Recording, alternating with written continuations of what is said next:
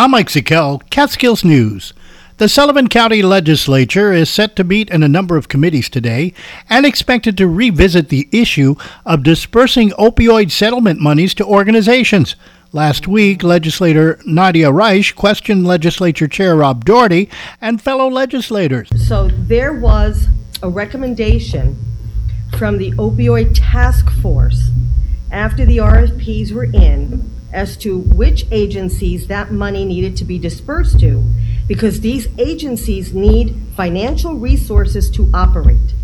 There's educational agencies, there's rehabilitation agencies. We cannot sit on this money and use it as a weapon. Doherty insisted he had questions for Health and Human Services Commissioner John Liddle about the use of funds, pointing to what he called a misuse of previous funds. Last year, out of that opioid money, $49,000 of that money went to Catholic Charities to put on a new roof. That's a fact. So don't you think we need to examine how the money's being spent? The discussion expected today as part of the Health and Human Services Committee meeting.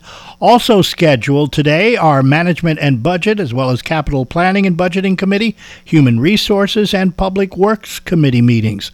A special legislature meeting will focus on bids in the recent county real estate auction. The Sullivan County Partnership for Economic Development is set to embark on a major marketing campaign to bring new business to the area. Partnership President and CEO Mark Baez, on a recent Catskills Newspod podcast, says he's especially focused on three target areas. We've um, gotten four major sites pre approved.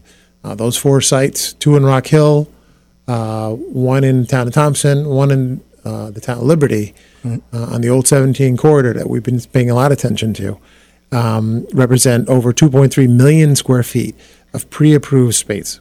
The Partnership for Economic Development is set to officially swear in six members of the Sullivan County business community to its board of directors, as well as present awards at this year's annual meeting at Resorts World Catskills. And the Orange County Volunteer Firemen's Association has canceled their 108th annual convention parade scheduled for Saturday, September 23rd. Mid Hudson News sources familiar with the annual event say that an investigation into missing convention funds is the likely reason for the last minute cancellation.